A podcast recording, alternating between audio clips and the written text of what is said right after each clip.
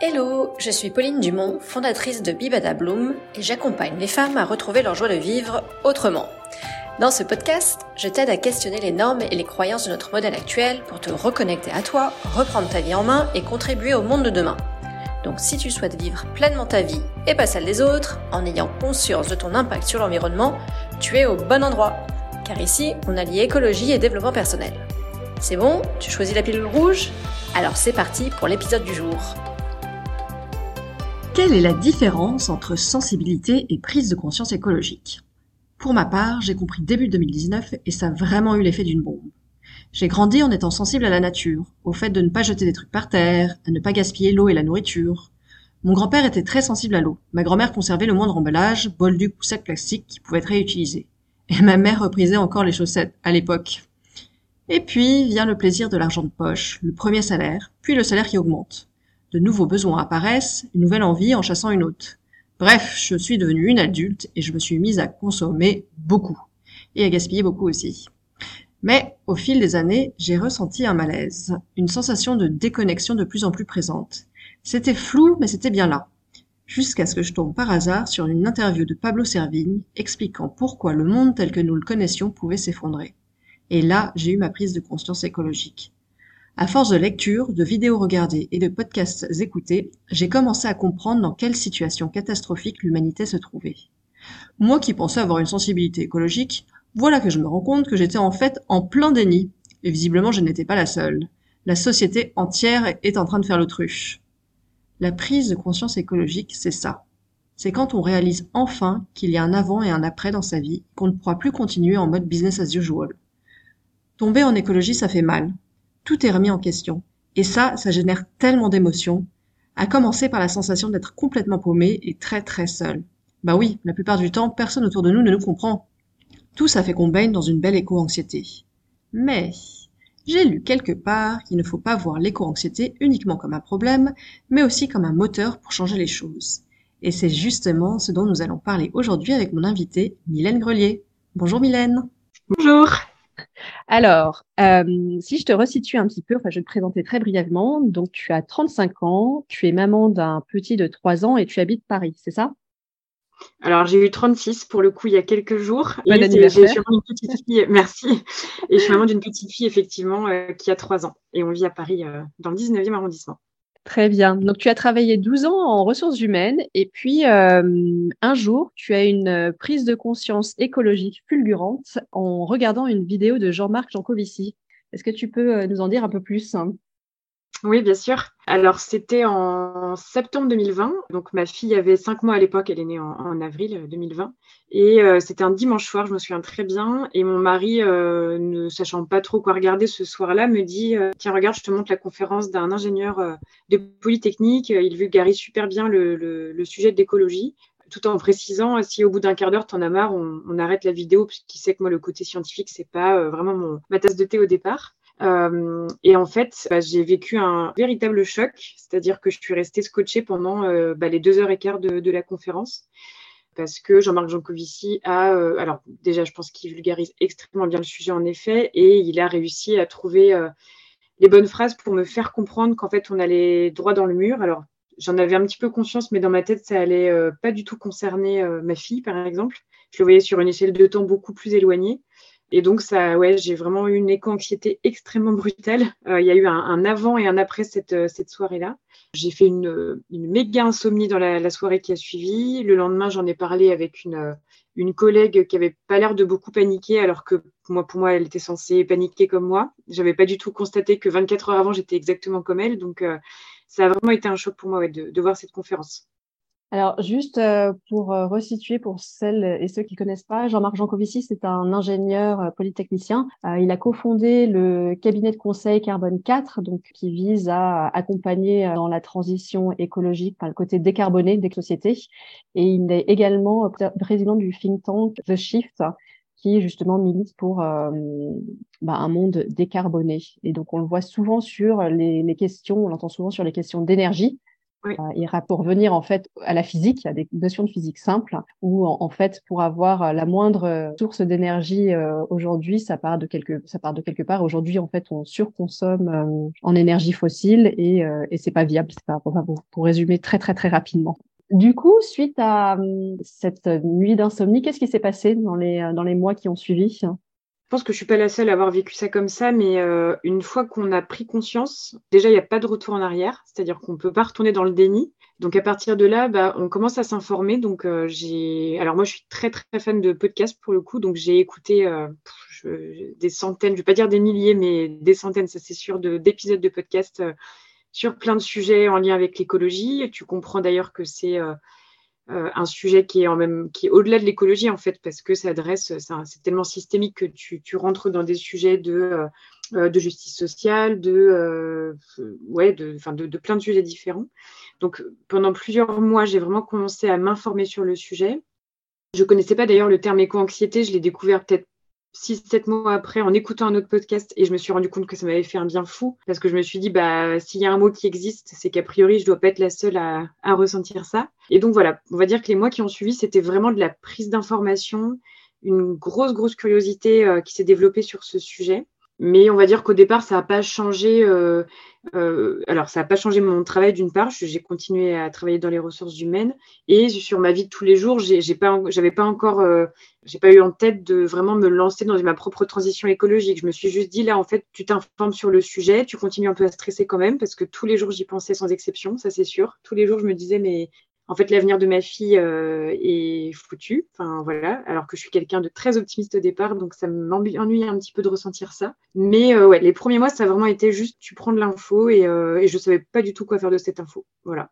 Et alors, qu'est-ce qui s'est passé ensuite ? Bah ensuite, euh, alors déjà, tu commences aussi à en parler autour de toi. Et là, j'ai commencé à, à vivre ce que plein de gens vivent actuellement, c'est-à-dire que tu te retrouves à des, face à des gens qui n'ont pas l'air de comprendre comme toi l'enjeu du sujet, donc ça, c'est, y compris des gens très proches, hein, c'est, c'est ça qui, qui est parfois compliqué. Euh, alors en même temps, je, je sais qu'il y a quelques années, euh, quelques années auparavant, j'avais eu un débat avec ma sœur où je faisais partie de ces gens-là, donc je me suis excusée euh, plein de fois auprès de ma sœur pour dire désolée, pour le coup, j'ai, tu devais te sentir très seule ce jour-là. Mais voilà, donc du coup, on, j'ai cheminé, euh, voilà, au fur et à mesure de, de de mes des informations que j'avais euh, engrangées, bah, voilà, j'ai, j'ai commencé un peu à comprendre euh, tout l'enjeu systémique. Donc, j'ai fait une fresque du climat. Euh, j'ai participé à un jeu qui s'appelle Ma Petite Planète. Je ne sais pas si tu connais, euh, qui est un, un, un jeu que je conseille à la Terre entière. C'est un jeu qui dure trois semaines euh, avec une appli qui est hyper bien faite où, en fait, on a une soixantaine de défis écolos réalisés en trois semaines. Et tu crées des ligues avec des, des amis ou, des, ou de la famille. Et ça t'aide en fait à te mettre en action, mais sur plein, plein, plein de sujets différents. La gestion des déchets, l'alimentation, euh, la montée en compétences, et cetera. Donc ça, ça a été une des premières actions que j'ai fait à mon niveau. Et après, d'un point de vue plus professionnel, en parallèle de ça, je me sentais de moins en moins bien dans mon, dans mon métier de R H. Parce que j'avais envie de faire ce métier pour accompagner les salariés et plus ça allait, plus je me rendais compte qu'en fait, je pouvais pas faire grand-chose parce que restriction de budget à chaque fois, euh, parce que euh, on te demande d'être toujours très stratège dans ta manière d'appréhender les R H et j'en avais ras-le-bol d'être stratège. Moi, j'avais juste envie de, de, de l'accompagner les salariés de manière très concrète. Et donc, du coup, j'ai décidé de euh, suivre un programme de reconversion professionnelle début deux mille vingt-deux qui s'appelle Switch Collective, que je recommande à tous ceux qui se posent des questions sur leur avenir professionnel d'ailleurs. Et en fait, c'est au cours de ce programme, alors qui dure quatre mois, hein, ça a duré de janvier à avril deux mille vingt-deux. J'avais absolument pas le, l'envie de créer mon entreprise au départ. Moi, je suis pas une entrepreneur dans l'âme. Et en fait, j'ai eu un déclic pendant ce, ce programme, un autre déclic, on va dire. Parce que dans ce programme, tu construis un, un outil qui s'appelle ta, ta boussole. Donc, c'est ton pourquoi, ton quoi et ton comment. Et en fait, mon pourquoi, alors qui émerge au bout de plein d'exercices, et cetera. Je rentre pas dans le détail. Mais en fait, c'était de rendre les gens plus optimistes. Parce que je suis quelqu'un, encore une fois, de très optimiste au départ et je me disais que le monde se porterait mieux si je pouvais aider des gens à, à être aussi plus optimistes. Et, euh, et en fait, je me suis rendu compte que je l'étais, mais que ça faisait deux ans et demi que je l'étais plus parce que justement, j'étais devenue très éco-anxieuse. Et je me suis dit, bah, pourquoi ne pas se, se saisir de ce sujet de l'éco-anxiété pour justement en faire un moteur d'action et outiller les gens pour, que, pour les aider en fait à justement faire de cette éco-anxiété une force. Donc, j'ai décidé de créer euh, un programme d'accompagnement qu'on a appelé avec mon associé Écorce, qui est le, le mix entre éco-anxiété et force, pour le coup, au-delà de l'allusion aux arbres. Et on a créé du coup ce programme d'accompagnement collectif pour euh, donner des outils aux participants pour faire de leur éco-anxiété une force, justement. Donc, je me suis associée à une amie euh, depuis quinze ans, voilà, une amie de quinze ans euh, qui m'a rejoint dans ce projet. Super. Et du coup, pour toi, euh, comment ça se traduit l'éco-anxiété ? Alors, pour moi, d'un point de vue très personnel, parce que l'éco-anxiété, pour moi, c'est plein d'émotions désagréables. D'ailleurs, il, y a, il peut y avoir des émotions agréables parfois. On peut aussi être fier d'être éco-anxieux, par exemple. Mais euh, souvent, l'éco-anxiété, on apparente ça beaucoup à de la peur. Mais je sais qu'il y a d'autres personnes qui vont être autour d'idées, de, autour de, de la colère, de la tristesse, et cetera. Moi, c'est beaucoup de peur. J'ai vraiment très, très peur par rapport, et beaucoup autour de ma fille. C'est-à-dire que c'est très centré là-dessus. D'un point de vue presque un peu égoïste, c'est-à-dire que je, je suis focalisée là-dessus. C'est vraiment quel avenir va avoir ma fille. Et donc, c'est, euh, bah, c'est de, de, d'avoir... peur de l'avenir, de ne pas réussir à me projeter, ça, je trouve ça très compliqué. Pendant, euh, on va dire, euh, trente-trois ans, euh, je m'étais toujours dit que j'aurais jamais peur dans ma vie. Alors, hormis les peurs, voilà, on a peur quand son enfant devient ado et qu'il fasse des bêtises, par exemple, mais c'est, c'est des peurs euh, voilà, qui, qui étaient euh, préparées à ça. Mais avoir peur de l'avenir pour ma fille, ça, je n'étais pas du tout préparée et, et concrètement, j'y pense tous les jours. Alors, ce n'est pas obsessionnel. Euh, Je ne suis jamais tombée en dépression ou autre pour le moment, et je, enfin, j'espère que ce ne sera jamais le cas. Mais c'est, concrètement, c'est que tous les jours, j'y pense. Tous les jours, c'est, c'est quelque chose qui m'inquiète. Et du coup, j'ai envie de faire bouger les choses euh, forcément dans le bon sens. Qu'est-ce qu'on fait avec ces émotions qui nous submergent hein, quand on est éco-anxieux hein ? Eh ben, c'est une bonne question. Alors, je, je peux te répondre sur, enfin, en deux temps. Le, la Mylène d'avant Écorce te dirait, bah, en fait, tu vis avec et tu essayes de... de vivre au mieux et de trouver des moments de bonheur dans ta vie malgré tout. La Mylène d'après Écorce, après avoir réfléchi sur le sujet, après m'être posée dessus avec Mariam, mon associée, et cetera, je pense que les émotions, pour le coup, euh, alors c'est même pas je pense, les émotions sont toutes utiles, y compris celles qui sont désagréables et ont pour vocation à nous mettre en mouvement. Ça vient, ça vient de, de là. Et donc l'idée, c'est justement d'apprendre, alors déjà à les accueillir et à les comprendre, et à comprendre quels sont les messages qu'elles nous, qu'elles veulent bien nous, nous, nous transmettre pour justement en faire des alliés, comprendre quels sont les besoins derrière et pouvoir essayer de, de combler ces besoins différemment si nécessaire. Par exemple, si tu as une émotion autour de la colère, ça peut être d'essayer de comprendre pourquoi tu es en colère, quelles sont les injustices qui te mettent en colère, euh, quels sont tes leviers d'action sur ces injustices-là à ton niveau, qu'est-ce que tu peux mettre en place pour essayer justement euh, à ton échelle de... Euh, Euh, bah, d'y remédier, et cetera. Et donc, pour le coup, c'est vraiment de se servir de ses émotions comme un moteur d'action. D'accord. Voilà. Et, et, de faire. Et donc, du, du coup, au travers de votre accompagnement euh, avec Écorce, j'imagine que vous accueillez des personnes euh, qui sont justement dans un état d'éco-anxiété euh, important, qui ne savent pas quoi faire. Et donc, vous allez les aider à cheminer vers, euh, enfin, à faire cheminer cette éco-anxiété pour en faire une force. D'où Écorce. Tu peux nous dire... Euh, Enfin, en quoi consiste cet accompagnement ? Qu'est-ce que, qu'est-ce qui se passe ? Oui, bien sûr. Alors, effectivement, la cible qu'on adresse, c'est des personnes qui ressentent de l'éco-anxiété et qui, en tout cas, ressentent le besoin de mieux vivre avec. Je précise qu'on ne va pas travailler avec des personnes qui ont une éco-anxiété trop poussée, qui vont, euh, qui vont amener à des, euh, à des sujets tels que la dépression, le burn-out écologique, et cetera, parce qu'on n'est pas euh, thérapeute. Donc, euh, on a pour euh, ambition de créer un réseau de partenariats avec des psychothérapeutes, des sophrologues, enfin plein de professionnels spécialisés sur le sujet, de manière à pouvoir proposer d'autres alternatives à ces personnes-là. Nous, les personnes qu'on va vraiment euh, accompagner, c'est des personnes qui effectivement ressentent une euh, forte éco-anxiété, sans que ce soit justement euh, trop euh, profond, et qui ont euh, besoin d'avoir des outils autour de ça. Et donc le programme, c'est un programme qui est collectif, donc c'est des promotions de dix à douze personnes euh, maximum. C'est un chiffre qui nous paraît assez bien dans la mesure où il y a suffisamment de monde pour que les échanges soient riches, parce qu'on mise beaucoup sur l'intelligence collective pour justement euh, faire avancer un petit peu le groupe. Et en même temps, c'est, c'est un chiffre qui est encore à taille humaine, donc pour le coup, on arrive à créer des vrais esprits de, de promotion. Et donc, l'idée, c'est qu'on travaille en sous-groupe dans quatre modules, autour de quatre sujets très différents. Le premier module, c'est justement autour des émotions. Donc, pour revenir un peu à ce que je disais, c'est comment justement euh, les accueillir, les comprendre, en faire des alliés, et cetera. Le deuxième module, c'est autour de la notion de changement individuel. Donc, c'est comment... je vais, moi, appréhender mon propre changement dans ce monde qui est de plus en plus incertain. Donc, on travaille avec plein d'outils. On a un exercice, par exemple, autour de ce qu'on appelle les points d'ancrage. Donc, c'est de réfléchir à euh, quelles sont les choses qui vont rester, quoi qu'il arrive, dans ce monde, quelles que soient les crises qu'on va traverser, pour se faire des points de repère, en fait, sur lesquels se focaliser. Et comment, du coup, laisser le plus, le plus de place possible à ces choses-là dans notre vie. Ce qui nous conduit euh, à une forme de sobriété, mais en... en sans te dire, en fait, il faut que j'arrête de manger de la viande, de prendre l'avion, c'est plutôt qu'est-ce qu'au contraire, je vais chérir dans ma vie pour justement essayer d'aborder le changement de manière positive. On aborde aussi le sujet de l'utopie dans cet exercice. On appréhende la notion de peur du changement qu'on va aller décortiquer dans cet exercice pour essayer de voir ce qui relève de notre sphère d'influence ou ce qui n'en relève pas, par exemple. Le troisième module, on est autour de la partie relationnelle. Tu l'as dit dans ton intro, mais effectivement, c'est parfois compliqué quand tu as affaire à des proches qui forcément ne te comprennent pas ou en tout cas ne ressentent pas les mêmes choses que toi. Donc, c'est comment donner des clés pour justement mieux exprimer ton éco-anxiété et aussi mieux écouter l'autre, parce que les autres ont aussi leurs propres états d'âme, leurs propres angoisses. Donc, on, il faut qu'on soit en mesure d'être toujours présent pour eux. Et sur l'aspect relationnel, c'est aussi comment on va essayer de manière très concrète de faire un pas vers l'autre avec un, un grand A, dans l'idée que, euh, que la résilience se fera avant tout à un niveau collectif. Donc, il faut qu'on puisse euh, profiter du temps qu'on a pour justement muscler un peu ses compétences de solidarité et d'empathie. Et la dernière visio, enfin je dis visio parce qu'on l'a fait en visio pour l'instant, mais ça peut être en présentiel, le dernier module, c'est autour de l'idée de se mettre en action de la bonne manière. Et donc là, l'idée, c'est de combiner à la fois quels sont tes talents, parce qu'on n'est pas tous doués pour faire tout.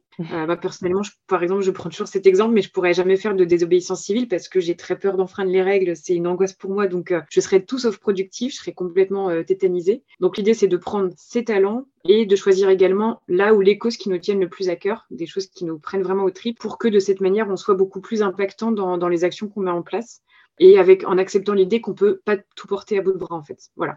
Donc, c'est un peu les quatre modules qu'on, qu'on fait. On envoie un mail par jour aussi pendant la durée du programme pour justement apporter d'autres, d'autres contenus inspirants autour de, de ces items-là. Et après, l'idée, c'est que ces personnes puissent intégrer du coup une, une communauté euh, écorce, qu'on puisse continuer à, à garder ce lien entre les personnes qui ont pu participer au, au programme. Super. Moi, je sais que euh, quand j'ai commencé à être, bah, j'ai eu ma prise de conscience écologique et que j'ai commencé vraiment à, à mettre le doigt sur cette éco-anxiété, mm-hmm.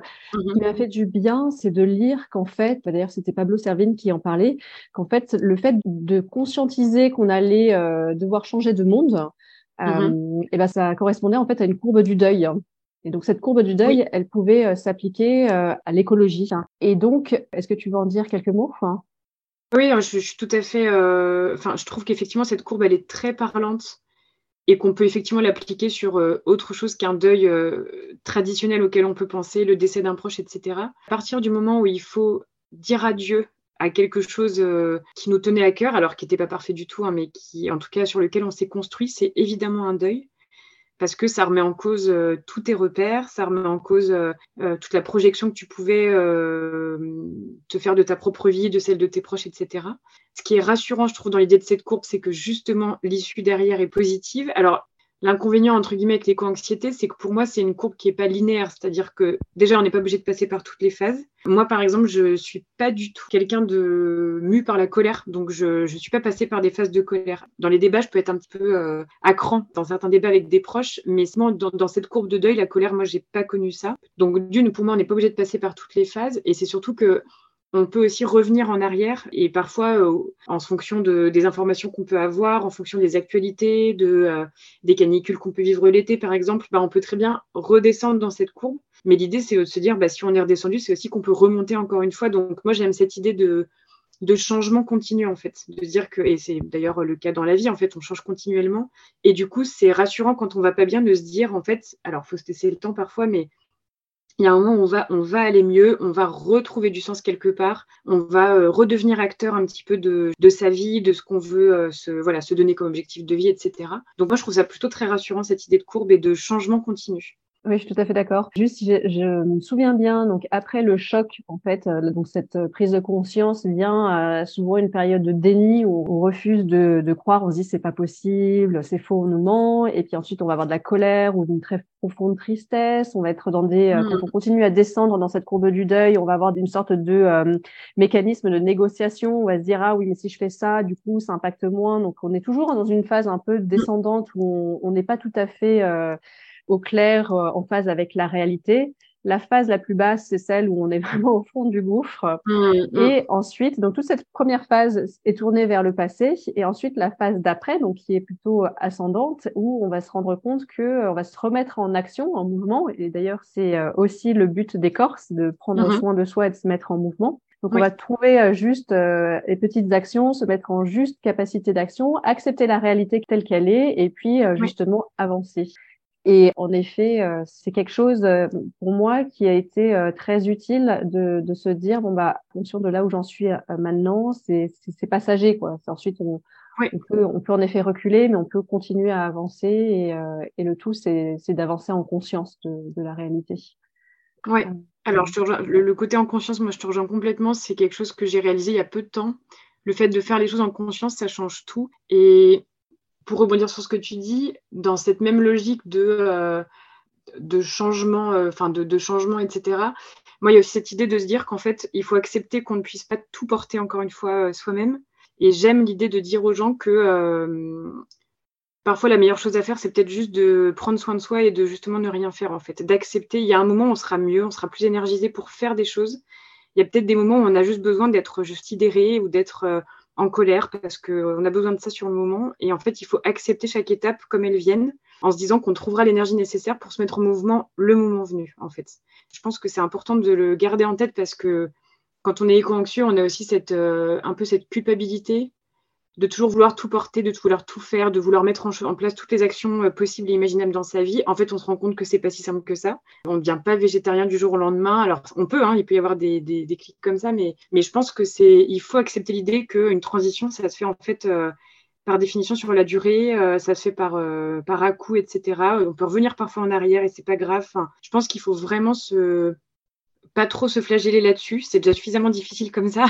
Donc je pense que c'est, c'est important de se dire que tout va changer, certes, que nous on va changer aussi à notre rythme et qu'en fait on fait euh, bien ce qu'on peut avec les infos qu'on a. Voilà, donc euh, c'est important de se dire ça, je pense. Ouais, je, je te rejoins tout à fait sur euh, cette notion de juste capacité d'action et que euh, mmh. on peut pas être, euh, on peut pas être tambour battant sur tous les fronts. Il faut trouver en effet là où euh, là où on peut avoir le plus d'impact à sa manière, ce qui fait mmh. sens pour toi, et puis avancer en fonction. Et faire de mieux en mieux au fil, au fil du temps. Je reviens un peu, euh, il y a un moment donné, tu as parlé de euh, perdre en fait beaucoup de choses du passé et, euh, et de se dire, oui, c'était quand tu parlais d'avion, de ne plus prendre l'avion. De, euh, moi, ce qui m'avait marqué aussi, c'est euh, de me rendre compte que, à quel point en fait la vie que je menais avec tous ces... Euh, tout ce qu'elle avait à offrir, le fait de partir en voyage, le fait de sortir, et cetera, c'était aussi une manière de compenser ce qui n'allait pas, euh, l'espèce de vide intérieur ou le malaise. Et euh, uh-huh. à partir du moment où euh, bah, j'ai, j'ai eu ma prise de conscience écologique, ça a été plus facile de me dire, de me mettre en mouvement vers des choses euh, qui faisaient sens et qui, qui étaient peut-être, euh, bah, qui étaient pas peut-être, c'était qui allaient vers plus de sobriété, parce que je n'avais plus besoin justement de euh, compenser euh, ce mal-être par autant de sorties, enfin de voyages à l'autre bout du monde ou autant de sorties. Et c'est, c'est ça que je trouve intéressant aussi, c'est que euh, l'éco-anxiété nous, euh, nous ouvre aussi de nouvelles opportunités, hein, celle de se reconnecter à soi notamment, et ce qui est vraiment important euh, dans la vie. Hein. Mm-mm. Comment est-ce que toi, tu, euh, tu vis ça aujourd'hui ? Alors, je suis totalement d'accord avec toi sur le fait que... Et c'est marrant parce que ça, pour le coup, je l'ai réalisé qu'il y a quelques mois, alors que du coup, je suis éco-anxieuse depuis quasi trois ans. Je me suis rendu compte qu'en fait, c'était vraiment une opportunité de retrouver un sens dans sa vie et qu'on était un peu... Euh... comme des machines, enfin euh, voilà, effectivement à faire. Enfin euh, sur l'avion, moi pour le coup, euh, j'ai passé toute mon enfance en France, entre la Provence et la Bretagne, et donc pendant des années, euh, le voyage, moi je, j'étais pas une grande voyageuse. Entre deux mille quinze et deux mille dix-huit, j'ai fait plein de voyages pour le coup, donc j'ai commencé à en prendre goût, mais pas suffisamment pour que ça me manque horriblement. Donc moi, typiquement, l'avion, c'est... Et c'est marrant parce que c'est d'une personne à une autre, en fait, on va être sur des sujets différents. Moi, je sais que j'ai, j'ai pas de souci à me dire que potentiellement, je prendrai plus jamais l'avion. Je, je compte plus le prendre. Alors, il faut jamais dire jamais, mais logiquement, je ne vais plus le prendre. Mais parce que pour moi, c'est euh, quelque chose qui... Euh, déjà, je pense qu'on peut voyager autrement, et cetera. Donc, effectivement, c'est, euh, je, je vais retrouver du plaisir ailleurs en rencontrant d'autres personnes euh, qui sont peut-être en France, que je ne serais jamais allée voir si j'étais par Tahiti, par exemple. Donc ça, moi, je n'ai pas de souci avec ça. Après, je sais qu'il y a d'autres sujets sur lesquels j'ai personnellement encore du mal, justement, à me détacher. Moi, je suis très fan de films et de séries, donc euh, voilà, je, suis, je fais partie des gens qui peuvent regarder euh, beaucoup de séries le soir, par exemple. Donc ça, c'est un de mes sujets du moment où je me dis, mais il faut quand même que tu arrives à, à faire autre chose. Et pour autant, je sais que j'ai du mal pour l'instant. Donc là-dessus, je, j'ai conscience que ça va m'apporter d'autres choses, mais il y a des stades sur lesquels je, je chemine encore personnellement. Autant au niveau euh, professionnel, pour le coup, je suis mais, totalement alignée et je suis... mais Enfin, je sais pas comment dire, je suis à mille pour cent heureuse tous les jours parce que euh, tout me parle dans ce que je fais, euh, je suis à la bonne place, euh, je sais que j'agis pour euh, le, le bien commun, et cetera. Autant dans ma vie perso, je, je sais que c'est beaucoup plus dur pour moi de dire euh, au revoir à des choses, euh, mais qui sont sûrement effectivement très superficielles, mais voilà. Alors, je suis pas une fan de mode, donc je m'achète plus de vêtements neufs, ça, ça me dérange pas du tout. Enfin, mais par exemple, j'adore bien manger, donc euh, le, je, je mange de moins en moins de viande et je, j'apprends à, à prendre des plats excellents euh, sans viande. Mais pour l'instant, je reste encore accro à certains plats avec de la viande. Donc, pareil, tu, tu, voilà, tu dois jouer avec ça, à te dire bon bah faut, faut que j'arrête euh, effectivement de manger une bonne pièce de bœuf. Donc, pour l'instant, je suis encore dans la phase un peu de frustration. Je pense qu'effectivement, je, je, j'y arriverai, hein, mais je suis pas encore dans la phase où euh, où je suis totalement heureuse dans une vie sobre. Voilà, on va dire ça comme ça. Mais, mais je sais que c'est, je m'y retrouverai, ça c'est sûr et certain. Cela dit, moi j'entends euh, tout de même qu'il y a un vrai, euh, il y a un vrai cheminement. Tu dis pas euh, non, je, je je le ferai jamais ou non, je mangerai plus jamais de viande. Tu dis bah j'y vais progressivement. Oui, complètement. Possible. Ah non, mais je le je, je le ferai et je comme j'ai une euh... fâcheuse tendance à vouloir être très heureuse dans ma vie. Enfin, c'est vraiment une, pas une obsession, parce que c'est, alors pas dans le sens où bisounours, hein, mais j'ai vraiment envie d'être heureuse, donc j'aurai les ressorts, je pense, pour euh, euh, trouver le positif dans chaque situation. Donc en fait, je le fais à mon rythme, effectivement. Il euh, y a des choses sur lesquelles je fais une croix et j'ai aucun souci à le faire. Il y a des choses sur lesquelles j'aimerais bien plus me pencher. Typiquement, là, le zéro déchet, par exemple. Tu vois, ça, pour l'instant, je me rends compte à chaque fois de plus en plus que c'est quand même scandaleux quand je vois le nombre de déchets qu'on peut avoir dans ces poubelles. Euh, donc ça, progressivement, pareil, je commence à faire mes lessives, et cetera. Donc ça prend, ça prend du temps, plus que, plus que sur ma, mon côté professionnel, en effet. Ouais, mais euh, je trouve que une fois qu'on a sa prise de conscience écologique, il faut trouver par quel point d'entrée on veut euh, on veut aborder le changement. Et euh, oui. Toi comme moi, clairement, le, l'aspect professionnel, ça a été ce par quoi, enfin moi, c'était ce par quoi j'ai voulu commencer parce que oui. C'était là où j'avais oui. le plus de prise, d'emprise, oui. de pouvoir. C'est vrai que euh, quand il s'agit de euh, faire une transition écologique au niveau de la famille, c'est plus compliqué parce que euh, on n'a pas ouais. que notre avis, il y a aussi euh, celui, euh, celui des enfants, de ses proches, et cetera. Moi, moi j'aime dire que euh, le plat de lentilles saucisses, c'est un compromis. Et on a on met plus de végétal dans sa dans son alimentation, mais on garde quand même un petit bout de saucisse pour amener ses enfants euh, vers euh, vers moins de viande. C'est pas parfait, mais c'est c'est un process. Il ouais. faut trouver so- sa porte d'entrée et puis à partir de là, une fois qu'on est à l'aise avec avec un premier changement, euh, amorcer d'autres, d'autres changements. Et chacun a sa porte d'entrée différente. Donc, il euh, y en a pour qui ça va être euh, de, de, de rentrer dans le zéro déchet, d'autres ça va être euh, de, euh, de s'engager au niveau citoyen ou euh, associatif, d'autres ça va oui. être euh, de changer d'entre, d'entreprise ou en, en tout cas d'essayer de, de provoquer le ch- changement au sein de son entreprise. Voilà, il faut trouver euh, ce qui fait sens pour soi et ce qui va nous mettre en, en action. Oui, tout à fait. Et en plus, c'est d'autant plus important que justement, on peut pas, euh, on peut pas changer que sous la contrainte. Donc, il faut que ce changement, il soit ouais. euh, aussi euh, source de plaisir, de d'énergie. Enfin, on peut pas être énergisé par la contrainte, en tout cas pas à long terme. Donc, pour moi, il faut, euh, il faut trouver le sens qui nous parle. Et comme tu dis, c'est euh, nous, on l'a pris sur langue professionnelle. Il faut commencer par ça, en fait. Il faut commencer par ce qui a le plus de sens pour soi, même si ça nous paraît tout petit, même si ça nous paraît euh, un détail. C'est, ça l'est pas. Enfin, c'est une manière de, d'appréhender les choses. On se rend compte qu'en fait, on va parfois mieux. Et en fait, on se dit, bah, le prochain changement, il sera peut-être encore plus facile. Et puis, il y a les autres qui change à côté aussi, alors pas toutes malheureusement, mais on, on sent quand même effectivement que les gens changent de plus en plus, donc il euh, faut aussi se rassurer là-dessus. Moi, je sais que personnellement, ce qui a beaucoup de sens pour moi, c'est le fait de me connecter à d'autres personnes. Et ça, depuis euh, un an, un an et demi, j'ai jamais autant parlé avec autant de gens avec qui je partageais des valeurs communes. Et ça, ça me fait un bien fou. Et c'est ce que je connaissais pas. Alors, j'avais mes potes et je suis quelqu'un de très fêtard de départ, donc euh, je suis quelqu'un de très sociable. Mais pour le coup, je, hormis ma petite zone d'amis et de famille, je je ne m'ouvrais pas forcément à plein d'autres gens. Et, et en fait, là, je me rends compte qu'effectivement, je me connecte à plein de gens. Le jeu comme Ma Petite Planète, c'est une des clés d'entrée pour moi parce qu'en fait, je vais embarquer des gens euh, qui ne sont pas forcément très écolos au départ et du coup, je vais euh, les sensibiliser petit à petit. Donc, euh, voilà, chacun sa manière, effectivement, de, de trouver du sens. Mais c'est hyper important pour moi de, d'y trouver euh, une source d'énergie plutôt qu'une source de contrainte, quoi. Ça ne marche pas, en fait, je pense. Mm. Alors, on est malheureux et ce n'est pas mon but. C'est euh, transition parfaite parce que justement, euh, je voulais parler de, de ce sentiment de solitude qui nous tombe dessus quand on fait, quand on a sa prise de conscience écologique, hein, parce que souvent, voilà, souvent euh, les gens autour de nous, nos proches, nos amis, sont pas au même, euh, enfin, ont pas la même euh, prise de conscience que nous. Et du coup, bah, t'as, t'as abordé quelques pistes. La première étant euh, de ne pas rester seul. Ça, c'est hyper important en effet. Alors, je pense qu'en effet, ce qui est, ce qui est compliqué, c'est vraiment quand ses proches ne sont pas sensibles à ça. Moi, j'ai la chance d'avoir un conjoint qui est très sensible à ça, donc euh, c'est une chance que j'ai. Mais effectivement, tu as le sujet des proches qui, parfois, te chamboule parce qu'effectivement, tu te sens seule et tu te dis même ceux que j'aime le plus au monde euh, ne, n'arrivent pas à me suivre là-dessus alors que c'est très factuel, et cetera. Donc, tu as ce sujet-là. Mais je pense qu'au-delà de ça, en effet, si dans les gens proches, on n'a pas de personnes qui sont, euh, qui se sentent concernés comme nous, eh ben, il faut aller voir d'autres personnes et en fait, ça fait un bien fou. C'est ce que les, les personnes qui ont participé au programme Écorce ont dit, c'est la première chose qui ressort unanimement, c'est le, le fait de pouvoir s'exprimer sans filtre euh, auprès de gens qui ressentent la même chose que nous, ça fait énormément de bien. Et puis, il y a un côté... Euh, rassurant parce qu'on se rend compte qu'en fait on n'est on est pas les seuls à se bouger. Alors on n'est pas assez nombreux et pas assez rapidement, mais euh, le fait de voir qu'il y a plein de personnes qui ont euh, aussi une sensibilité au sujet mais qui vont peut-être l'adresser en plus de manière complémentaire à nous, enfin, c'est, c'est très important je pense de, effectivement de se rapprocher de collectifs, que ce soit dans l'association, que ce soit, il y a des grandes entreprises maintenant dans lesquelles il y a aussi des collectifs de salariés par exemple qui se créent, enfin, il y a plein plein de choses qui existent, il faut vraiment être curieux là-dessus parce que c'est, c'est hyper important et ça réduit euh, énormément les anxiétés au départ. Tu es passé par le défi Ma Petite Planète, c'est ça ?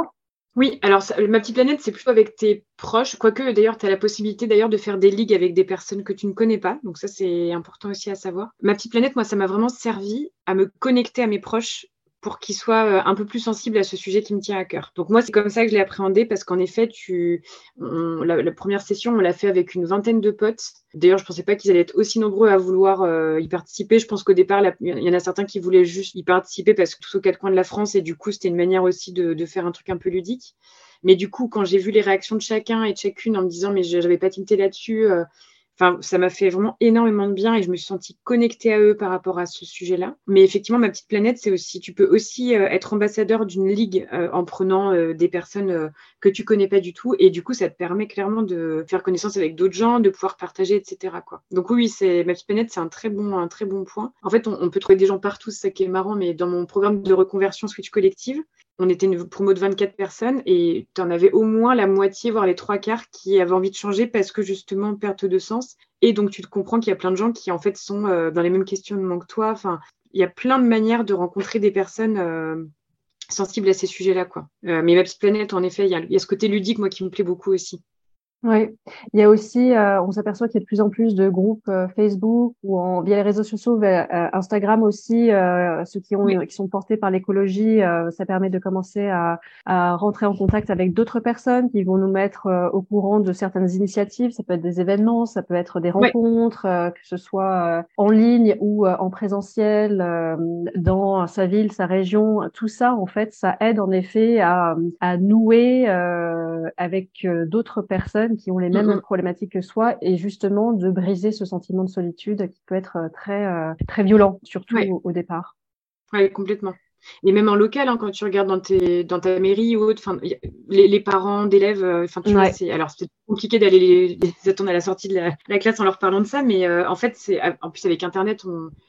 Enfin oui, il y a des milliers de, de, d'initiatives dans lesquelles on peut rencontrer des gens et ça de la même manière. Il faut aller vers ce vers quoi on est le plus à l'aise tout de suite. Il ne faut pas se forcer à aller dans une association si ça ne nous parle pas ou qu'on sait qu'on n'aura pas forcément le temps de faire de l'associatif. Enfin, il faut réfléchir à ce qui a du sens pour nous et aller vers les collectifs qui nous parlent le plus. Et enfin voilà, ça peut être plein de choses. Ouais. Une autre piste aussi pour briser la solitude, c'est euh, d'aller dans les euh, dans les boutiques euh, de vêtements ou, ou alimentaires où justement euh, donc ils sont portés par la, la dimension écologique et de rencontrer il euh, y a il y, y en a plein maintenant des, des petites boutiques qui ouvrent avec des fondateurs qui sont dans la mou- même mouvance et qui du coup euh, mm-hmm. vont pouvoir nous conseiller euh, ou nous orienter vers d'autres personnes ou juste avec qui euh, parler de euh, voilà de ce parcours on traverse. Ouais. Et, euh, donc tout ça euh, ouais, il faut trouver en effet euh, ce qui ce qui fait sens pour nous.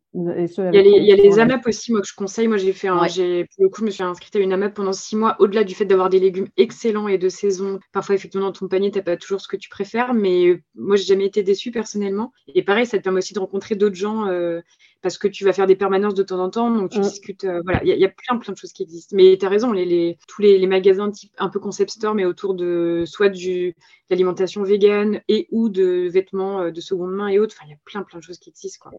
Exactement. Exactement. Un autre point que je voudrais qu'on adresse, euh, parce qu'on est toutes les deux mamans, et toi, tu en as particulièrement euh, parlé au début, c'est euh, comment est-ce qu'on gère son éco-anxiété euh, avec ses enfants ?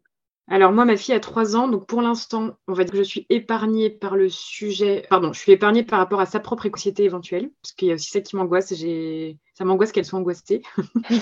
Moi, alors, c'est un sujet auquel je réfléchis, bah, pareil, tous les jours, sur comment j'aborde ce sujet avec elles, comment je fais en sorte à ce qu'elle soit le mieux préparée possible sans lui faire faire forcément un stage de survie non plus, comment lui enseigner les bonnes choses pour qu'elle se sente armée derrière, euh, voilà, donc c'est un sujet qui effectivement est complexe. Déjà que le, le, le statut de maman n'est pas toujours, est pas toujours facile, mais du coup, ça en rajoute une petite couche. Donc moi, je, je pense qu'il y a plein de manières d'adresser le sujet. Euh, le fait déjà de lui apprendre à gérer, enfin à gérer, à accueillir ses propres émotions, parce qu'elle a que trois ans, donc pour l'instant, on est sur des sujets très euh, tous les jours comme ça, où voilà, elle peut faire une colère euh, pour telle raison. Enfin voilà, donc c'est comment déjà lui apprendre, lui donner les bases pour qu'elle apprenne à gérer ses émotions et à ne pas les rejeter et au contraire justement à en faire une force derrière. Donc tu as tous ces sujets autour de ça. Évidemment, euh, lui offrir la vie la plus sobre possible en lui faisant comprendre qu'en fait, on peut être heureux dans cette vie-là. Pour reprendre l'exemple de, de mon enfance, moi, j'ai passé mon enfance euh, en Provence euh, au mois de juillet et en Bretagne au mois d'août, et c'était les,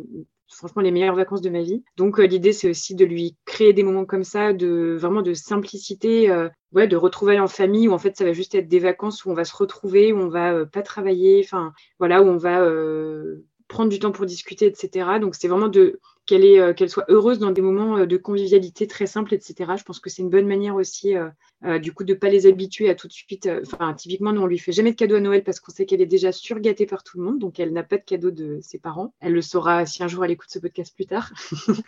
euh, mais, bah, c'est, c'est d'essayer, effectivement, dès le départ, de l'habituer à des...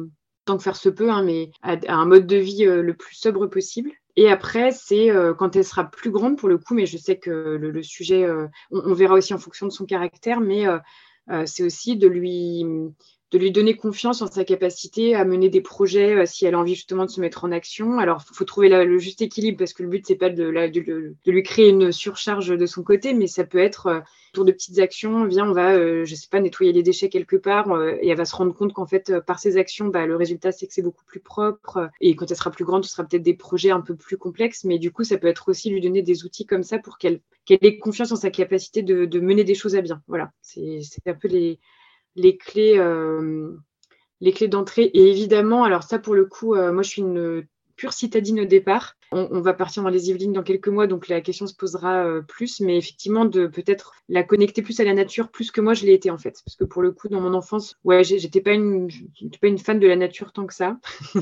Et je pense qu'effectivement, euh, j'aimerais beaucoup lui, pour le coup, lui apprendre ça et du coup à travers elle apprendre moi aussi, à savoir comment s'appellent les arbres. Hein. C'est des choses toutes bêtes, mais je pense que je peux pas. Euh, Je peux pas trouver cinq arbres dans ma tête, enfin, c'est assez euh, affligeant à ce niveau-là. Mais euh... donc voilà, c'est aussi de, de la connecter à la nature pour qu'elle soit sensible à ces sujets-là dès le plus jeune âge. Ça me fait penser, avant de quitter Paris, euh, où, quand j'amenais mon fils à l'école, hein, il passait devant chaque voiture, il était capable de dire quelle, de quelle marque la voiture les était. Ouais. ouais, j'ai mon Dieu, euh, il est incapable, et moi compris, euh, de citer euh, les arbres, quels arbres, et cetera. Mais par contre, il connaît toutes les marques de voiture. euh, c'est clair. Ah, non, mais c'est, c'est, parfois, c'est effectivement, euh, c'est souvent l'exemple qu'on prend d'ailleurs de dire tu connais par cœur les marques, mais tu peux pas citer plus de dix arbres. Moi, l'autre jour, par exemple, il, pleu- il pleuvait après cette fameuse sécheresse là de hivernale. Et du coup, euh, je, elle était trop mignonne parce qu'on est allé à la crèche, on a plein d'arbres euh, avant d'aller à la crèche et je lui ai dit mais là tu là tu vois quand il pleut les arbres ils sont super contents parce que euh, parce que c'est comme ça qu'ils boivent et cetera. Donc elle était mais hyper heureuse en disant ah bah tiens elle m'a même dit on fait coucou aux arbres donc on a fait coucou à tous les arbres fallait qu'on s'arrête de brancher chaque arbre. Je me dis c'est tout bête mais par ce genre de phrase déjà elle elle apprend à aimer la pluie parce que pendant à chaque fois on n'arrête pas de dire ah là là fait chier il pleut bah non en fait c'est quand même bien qu'il pleuve et effectivement c'est euh, ouais c'est c'est par des petites choses comme ça qu'on peut leur apprendre déjà à la base à trois ans en mm. tout cas mais Mais oui, comme, comme ton fils, moi, c'est pareil. C'est... À part un sapin, sincèrement, je... Enfin, je, je pars un peu loin, mais quand même, je ne suis pas loin. Comment est-ce que toi, du coup, euh, tu arrives à te projeter dans l'avenir euh, avec ta fille, justement, euh, en dépit de ton éco-anxiété? Alors, c'est une très bonne question à laquelle je pense, je pense tous les jours. En plus, à chaque fois, c'est marrant, mais je suis focalisée sur une date qui est deux mille cinquante parce que je pense que dans les, les graphiques de Jancovici, euh, il parle souvent de cette échéance-là. Mmh. Et comme elle est née en deux mille vingt, elle aura pile poil trente ans. Donc, je pense que c'est comme si en deux mille quarante-neuf, tout va bien et dans cinquante, c'est le drame dans ma tête. Donc, je, je sais que ce sera progressif, mais je je sais pas. Je sais pas comment l'appréhender pour le moment. Je vais tout faire pour qu'elle ait vraiment des moments de joie dans sa vie, euh, quel que soit ce qu'on va vivre. Et après, je, je pense qu'il y a une part de moi qui me dit qu'il faut vivre au jour le jour, malheureusement, tout en essayant de faire au mieux les choses dès maintenant. Mais euh, c'est, c'est compliqué pour moi de me projeter. Euh... Pour l'instant, j'ai vraiment du mal à imaginer une vie euh, ouais, hyper heureuse avec elle, malheureusement. Donc, c'est, c'est pour ça que l'exercice de l'utopie, je le trouve génial, parce que quand tu creuses ce, ce sujet de l'utopie, en fait, euh, bah, tu te rends compte que tu peux aller euh, chercher des choses désirables. Moi, je, je, je mise beaucoup sur le côté euh, convivial, le fait de justement euh, tisser des liens avec des gens euh, autres que notre famille, notre famille et nos amis, pour que bah, dans trente ans, typiquement, on ait, euh, j'imagine, un peu un réseau euh, assez poussé de personnes très différentes avec lesquelles on va pouvoir interagir, s'entraider, et cetera. C'est un peu mon stage de survie à moi. Euh, c'est du coup de, de, voilà, de préparer l'avenir comme ça en essayant de créer des liens. Euh, je peux pas être amie avec vingt mille personnes non plus euh, au sens vraiment euh, amie très forte, mais euh, amitié très forte, pardon. Mais voilà, je pense que c'est la seule, euh, la seule lumière que je vois pour l'instant, c'est vraiment ce côté convivial que j'ai envie de garder, euh, où je me dis que même dans des moments durs, bah, en fait, on ne sera pas toute seule. Euh, mm. On ne sera pas tout seul d'ailleurs avec mon mari. Voilà, donc c'est comme ça que pour l'instant que je, j'entrevois un petit peu l'avenir, quoi. Des réseaux d'entraide et de solidarité. Ouais. Et qu'est-ce qui te rassure aujourd'hui, du coup, par rapport à l'avenir? Alors, ce qui me rassure, comme je suis très optimiste et que j'ai vraiment foi en l'homme au départ, je me dis qu'on va quand même finir par aller vers euh, la lumière, on va dire ça comme ça. La question, c'est à quelle vitesse? Moi, je, très souvent, alors c'est, euh, c'est assez dur, mais je, je pense notamment euh, à des choses très dramatiques comme les attentats, et cetera, où je me rends compte que dans ces moments-là, en tout cas, l'homme est capable du meilleur. Alors après, je ne sais pas si, ça, si, si on peut le calquer à des choses qui sont plus progressives, parce que là, du coup, c'est, souvent, c'est quand c'est des drames assez euh, soudains. Mais en tout cas, oui, voilà, je, ce qui me donne de l'espoir, c'est... Euh, je pense que l'humain est quand même capable plus du meilleur que du pire au départ, j'espère. Et, euh, et puis moi, je mise tout sur cette fameuse euh, bascule un peu sociologique, hein, qui est de se dire qu'on n'a pas besoin, on n'a pas besoin d'être cent pour cent des personnes convaincues par le sujet. Je pense qu'il faut une bonne minorité qui, du coup, euh, fasse les choses dans le bon sens. Et je pense qu'on commence à être assez nombreux dans cette minorité. Je ne sais même pas si on peut trop parler de minorité, d'ailleurs. Ça dépend de ce qu'on appelle euh, sensible au sujet. Mais euh, je, j'ai l'impression de voir quand même les choses bouger. Euh, quand je vois le traitement par les médias, euh, c'est encore euh, pas assez à mon goût, mais je sais que sur France deux, ils ont fait par exemple un, un bilan météo et climat, donc ils ont rajouté cette dimension sensibilisation, euh, voilà, donc j'ai l'impression que ça bouge et je pense qu'au bout d'un moment ce sera plus du tout sexy en fait de montrer son jet, enfin voilà, je, j'attends ce moment avec impatience, mais il euh, y a un moment où du coup les politiques n'auront pas d'autre choix pour être élus que de, d'aller dans le sens plutôt euh, favorable à euh, tu vois, un environnement désirable que, que l'inverse. Que c'est ça, enfin, on dit souvent que c'est les politiques qui doivent se bouger, sauf que eux, ce qu'ils veulent, c'est être élus. Enfin, si je grossis un peu le trait, donc en fait, il faut que ça vienne des deux, quoi. Il faut que ça vienne de nous aussi pour, pour, pour qu'ils soient élus. Il faut qu'ils aient le sentiment de répondre à un besoin des citoyens. Et du coup, euh, bah, il faut qu'on soit de plus en plus nombreux à montrer que euh, ce qui est cool, c'est pas forcément de prendre l'avion à tout va, quoi. Super. Alors, ce, euh, ce podcast est en lien, enfin, j'aime bien l'intitulé, qui est en lien avec la, la Matrix, le film euh, de la Matrix, oui. Où à un moment donné, on demande à, à Neo de choisir entre la pilule bleue et la pilule rouge. rouge. Pour toi, quelle serait la pilule rouge, celle du changement que tu voudrais voir éclore? Voilà, là, c'est une bonne question. Quelle serait ton utopie à toi? hum, Je pense que du coup, c'est vraiment euh, ce côté... convivial et solidaire. Je sais pas comment. Enfin, c'est vraiment le fait de d'être plus dans l'entraide en fait. C'est pas très précis comme euh, utopie, mais euh, de plus s'écouter, de plus être là les uns pour les autres, ça fait très bisounours dit comme ça, mais c'est vraiment mon utopie à moi. C'est le, pour moi, c'est le seul moyen de faire face à ce qui va arriver en fait. Donc de créer, de, de créer plus de liens entre les gens, de de se soutenir quand ça va pas. Enfin euh, voilà. Et, et puis de garder des moments aussi de fun parce que c'est pour le coup c'est essentiel, garder le sens de l'humour et euh, voilà de, et, ouais. Et ça c'est en se connectant, on, rit, on, on peut rire tout seul mais globalement on rit quand même mieux quand on est avec d'autres gens. Ouais, c'est un peu aussi euh, réduire ce côté un peu individualiste de la société actuelle. Ouais. Ou, ouais, d'accord. Et donc du coup euh, dans la pilule bleue tu as le, le monde d'aujourd'hui, quel est le truc du monde aujourd'hui euh, dont tu serais le plus content de te débarrasser? Il y en a tellement. Il y en a beaucoup. Je crois qu'il y a ce côté euh...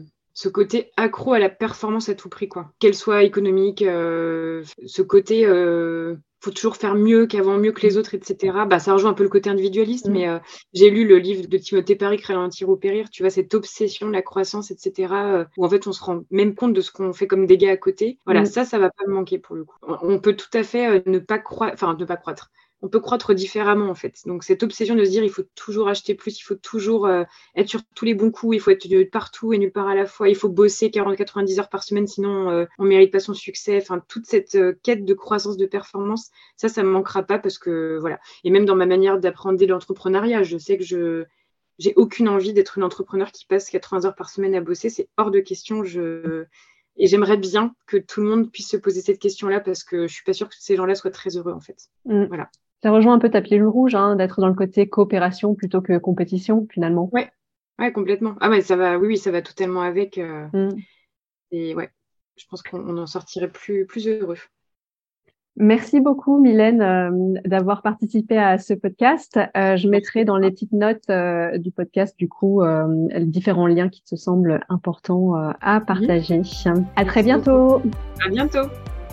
Merci d'avoir écouté cet épisode jusqu'au bout. N'hésite pas à laisser une note et un commentaire sur ta plateforme d'écoute préférée. Cela aide le podcast à atterrir dans les oreilles de celles et ceux qui veulent choisir la pilule rouge. Un grand merci si tu l'as déjà fait. Bonne journée et à très vite dans un prochain épisode.